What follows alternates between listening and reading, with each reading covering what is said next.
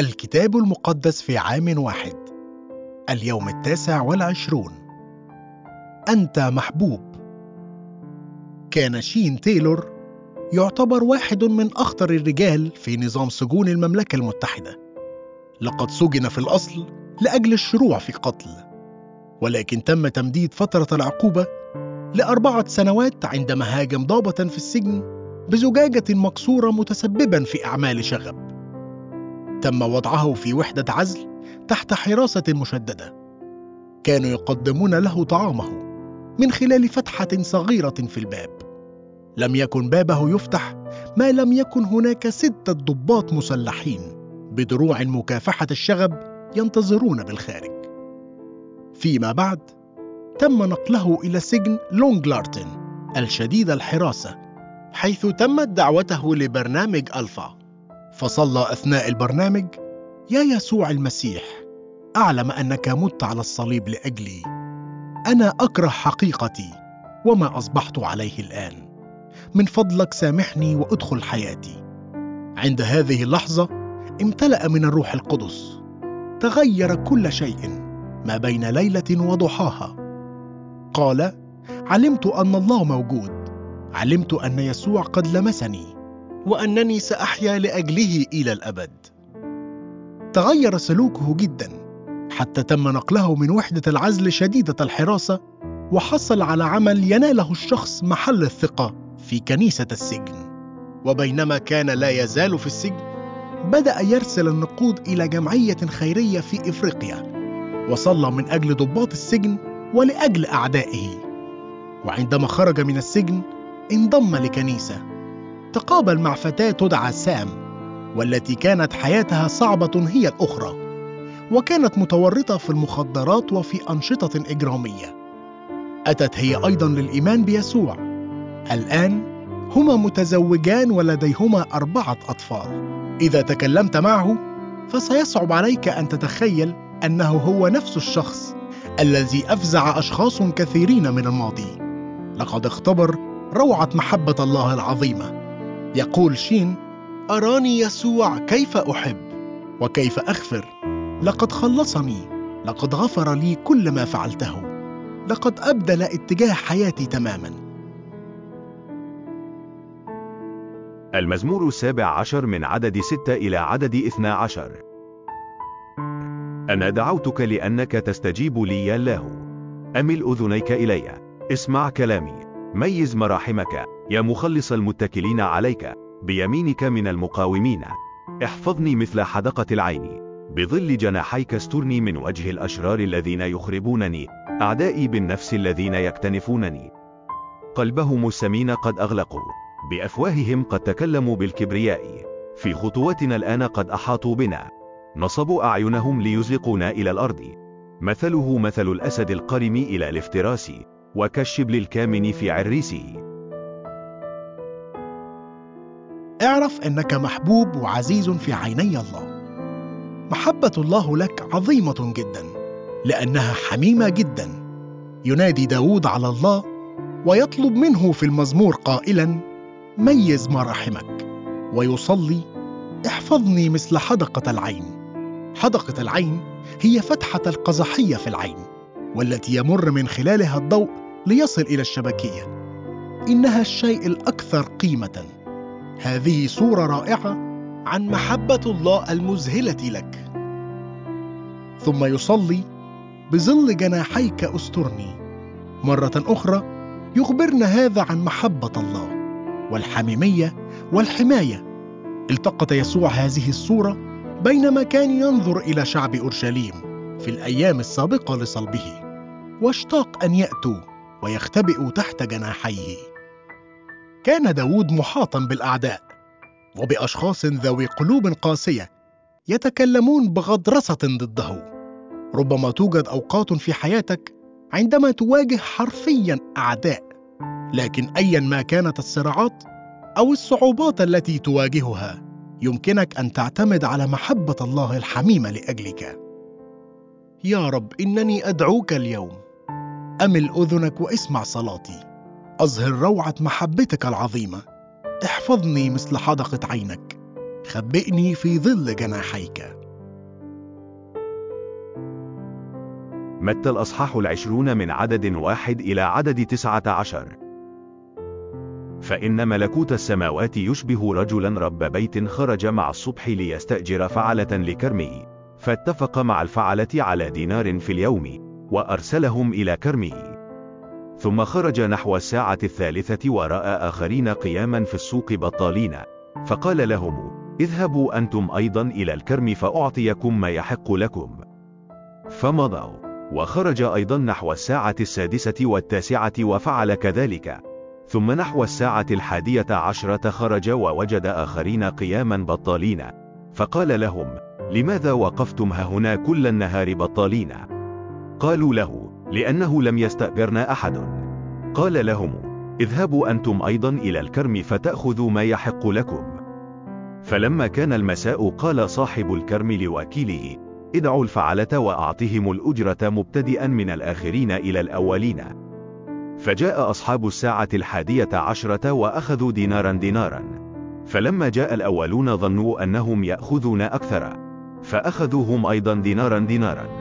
وفيما هم يأخذون تذمروا على رب البيت قائلين هؤلاء الآخرون عملوا ساعة واحدة وقد سويتهم بنا نحن الذين احتملنا ثقل النهار والحر. فأجاب وقال لواحد منهم يا صاحب ما ظلمتك؟ أما اتفقت معي على دينار؟ فخذ الذي لك واذهب فإني أريد أن أعطي هذا الأخير مثلك. أو ما يحل لي أن أفعل ما أريد بمالي؟ أم عينك شريرة لأني أنا صالح؟ هكذا يكون الآخرون أولين والأولون آخرين لأن كثيرين يدعون وقليلين ينتخبون. وفيما كان يسوع صاعدا إلى أورشليم أخذ الاثني عشر تلميذا على انفراد في الطريق وقال لهم ها نحن صاعدون إلى أورشليم وابن الإنسان يسلم إلى رؤساء الكهنة والكتبة فيحكمون عليه بالموت ويسلمونه إلى الأمم لكي يهزأوا به ويجلدوه ويصلبوه. وفي اليوم الثالث يقوم. اختبر محبة الله وكرمه ونعمته. يقول يسوع مثلا يبرهن مرة أخرى على عجب محبته العظيمة. يبين مثل الفعل في الكرم النعمة والكرم غير العاديين لله. الذي يعطي لمن يدخلون الملكوت في الآخر نفس البركات التي يعطيها للذين سبقوهم. أحيانا يجعلنا هذا نغير. إننا سعداء بوضعنا حتى نسمع عن شخص آخر في وضع أفضل. ثم نجرب بأن نحسده. يقلب المالك في هذا المثال كل الموازين التجارية الطبيعية وهو يفعل هذا لا ليحصل على ربح أكثر لنفسه بل لسبب هو العكس تماما من هذا. إنه يريد أن يكون كريما ويدفع أكثر مما يتطلبه العدل. الله هو هذا المالك وبركاته وغفرانه هم دائما أكثر مما نستحق على الإطلاق. أحيانا نسمع شهادات من أشخاص مثل شين تيلور ممن عاشوا حياة فظيعة. ثم عند الساعة الحادية عشر يتوبون ويؤمنون بيسوع فينالون الغفران تماما وينالون بركات موت وقيامة يسوع. يشكو بعض الناس من أن هذا غير عادل أو أن أولئك الذين هم على شاكلة شين يتم إعطاءهم مظهرا عاليا زائدا عن اللزوم. ومع هذا يستخدم الله شهاداتهم بصورة عظيمة. غالبا ما تبدو أكثر من أولئك الذين احتملوا حر النهار. كما رأينا بالأمس ملكوت الله هو ملكوت منقلب رأسا على عقب. هكذا يكون الآخرون أولين والأولون آخرين. يسوع قال أن هذا ليس سبب لتغاروا بعضكم من بعض بل أنه سبب لتتعجبوا من كرم الله. ففي محبته العظيمة يكون كريما مع الكل. الأمر كله يتعلق بالنعمة وهي أمر لا أحد يستحقه. الأمر كله نتيجة لما سبق فأنبأ به يسوع. الحقيقة هي أن الله ليس كريما فقط مع أشخاص آخرين مثل شين لكنه كريم معي ومعك. لو أعطانا الله فقط ما نستحقه فسنكون في وضع أسوأ بكثير. لكن لو قبلت الكرم الذي يغدقه الله عليك فستكون النتيجة مذهلة. من خلال موته وقيامته جعل يسوع الغفران لك ولي والتمتع بمحبته العظيمة إلى الأبد لم يعد مستحيلا. أشكرك يا رب. لأجل كرمك غير العادي معي. لعلي لا أغار ابدا ممن يبدون انك باركتهم حتى أكثر مني. أشكرك لأنه يمكنني أن أعرف أنني محبوب الآن وإلى الأبد. أيوب الأصحاح الحادي عشر. فأجاب صوفر النعماتي وقال أكثرة الكلام لا يجاوب. أم رجل مهذار يتبرر؟ أصلفك يفحم الناس.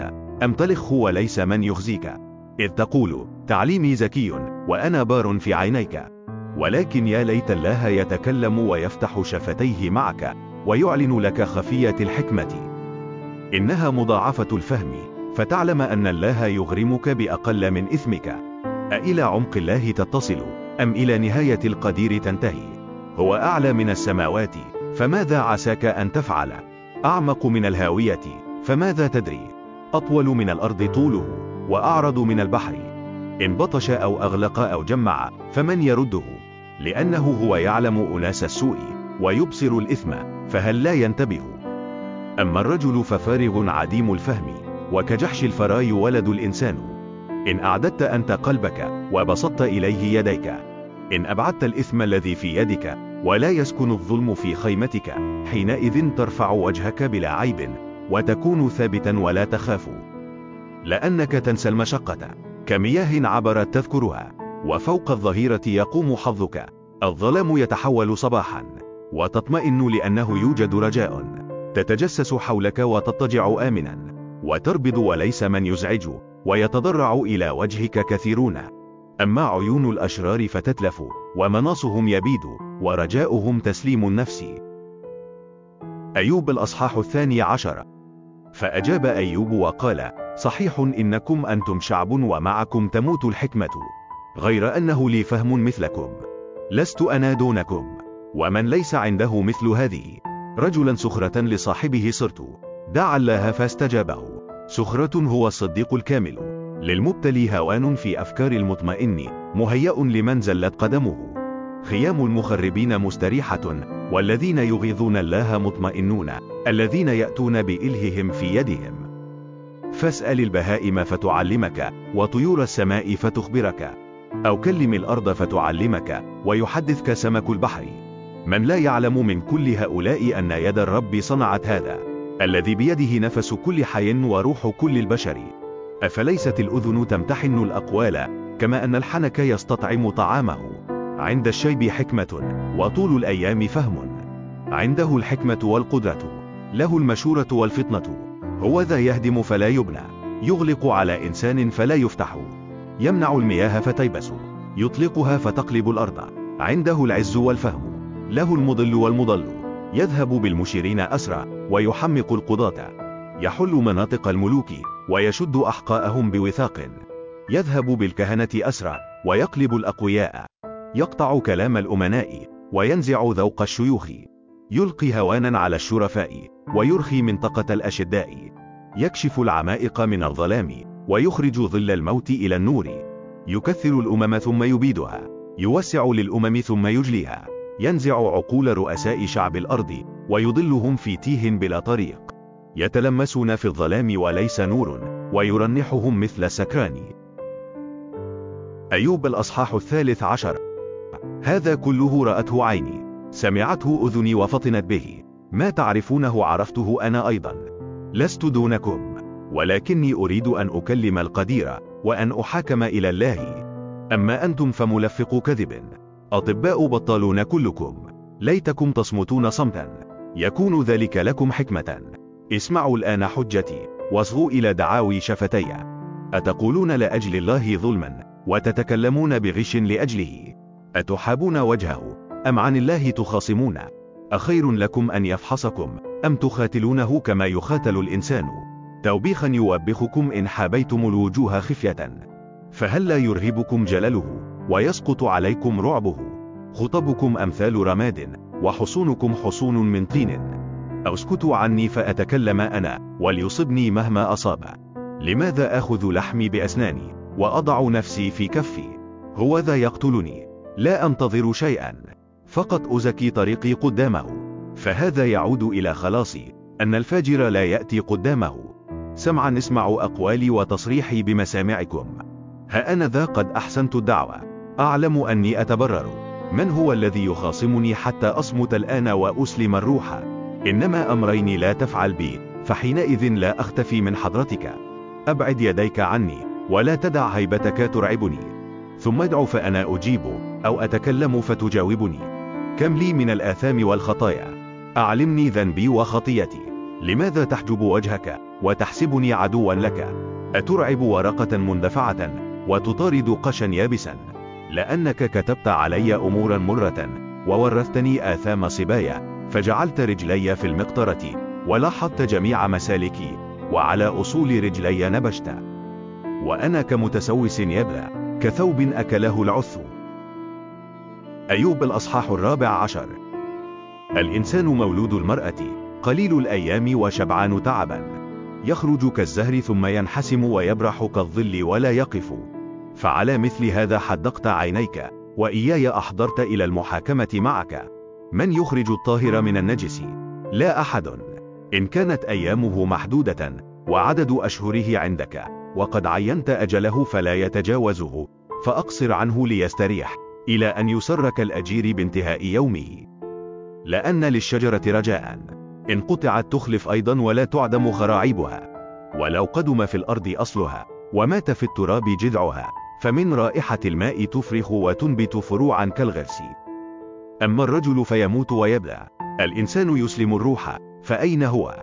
قد تنفد المياه من البحرة. والنهر ينشف ويجف والإنسان يضطجع ولا يقوم. لا يستيقظون حتى لا تبقى السماوات ولا ينتبهون من نومهم. ليتك تواريني في الهاوية وتخفيني إلى أن ينصرف غضبك وتعين لي أجلا فتذكرني. إن مات رجل أفيحيا كل أيام جهادي أصبر إلى أن يأتي بدلي. تدعو فأنا أجيبك تشتاق إلى عمل يدك. أما الآن فتحصي خطواتي ألا تحافظ على خطيتي؟ معصيتي مختوم عليها في سرة وتلفق علي فوق إثمي. إن الجبل الساقط ينتثر والصخر يزحزح من مكانه. الحجارة تبليها المياه وتجرف سيولها تراب الأرض وكذلك أنت تبيد رجاء الإنسان. تتجبر عليه أبدا فيذهب. تغير وجهه وتطرده. يكرم بنوه ولا يعلم أو يصغرون ولا يفهم بهم إنما على ذاته يتوجع لحمه وعلى ذاتها تنوح نفسه تمسك بمحبته العجيبة أثناء الأيام الصعبة. يتمسك أيوب في وسط فترة طويلة من المعاناة المكثفة بمحبة الله الرائعة فيقول: هو ذا يقتلني لا أنتظر شيئا. رغم أن أيوب عاش حياة بلا لوم ومستقيمة خائف الله ويحيد عن الشر. إلا أنه لم يكن بلا خطية فهو يتكلم هنا عن آثام صباعي ويقول معصيتي مختوم عليها في سرة وتلفق علي فوق إثمي. الخطأ الذي وقع فيه أصدقاء أيوب هو أنهم ظنوا أن معاناته كانت مرتبطة بخطيته. نرى في هذه الفقرة إحباط أيوب المتزايد بسبب أصدقائه فهم مستمرون في التفكير بخصوص الخطية ويكومون الإدانة على أيوب بصورة مؤثرة. إنهم يتكلمون بتفاهات لا تقدم أي راحة حقيقية.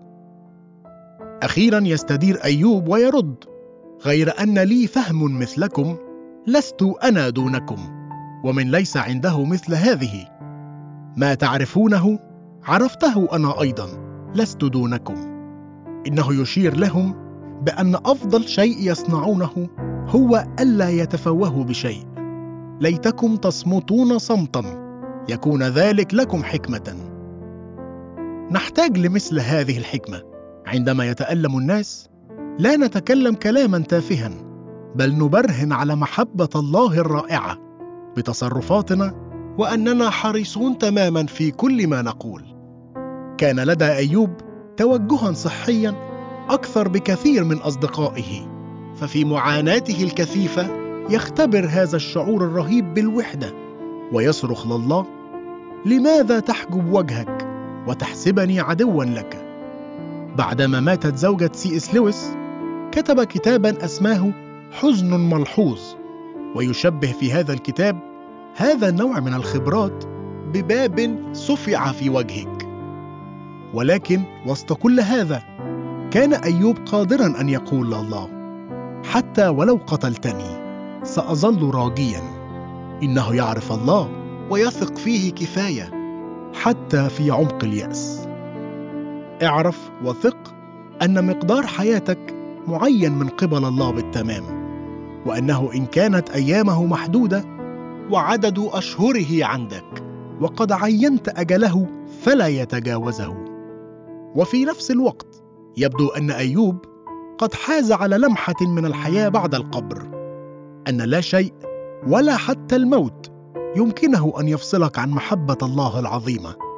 إن كنا نحن البشر نموت هل نحيا ثانية؟ هذا هو سؤالي. خلال كل هذه الأيام الصعبة أنا مستمر في الرجاء. منتظر التحول الأخير. أنتظر القيامة. أنت وأنا.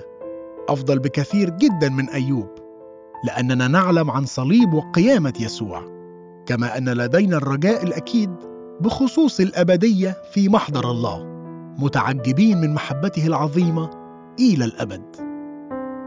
وبينما تتكشف قصة أيوب نرى أنه محق في أن يستمر واثقا في الله. لم يشرح الله لأيوب ابدا سبب سماحه بأن يمر بكل هذا. لكن تم تبرير ثقة أيوب في محبة الله. وسط المعاناة علينا بطريقة ما أن نتمسك بتمييز مراحم الله.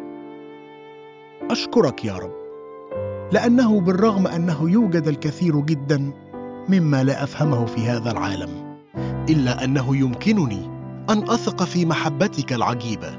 ساعدني اليوم وكل يوم لأستمر مندهشا من محبتك العظيمة لأجلي.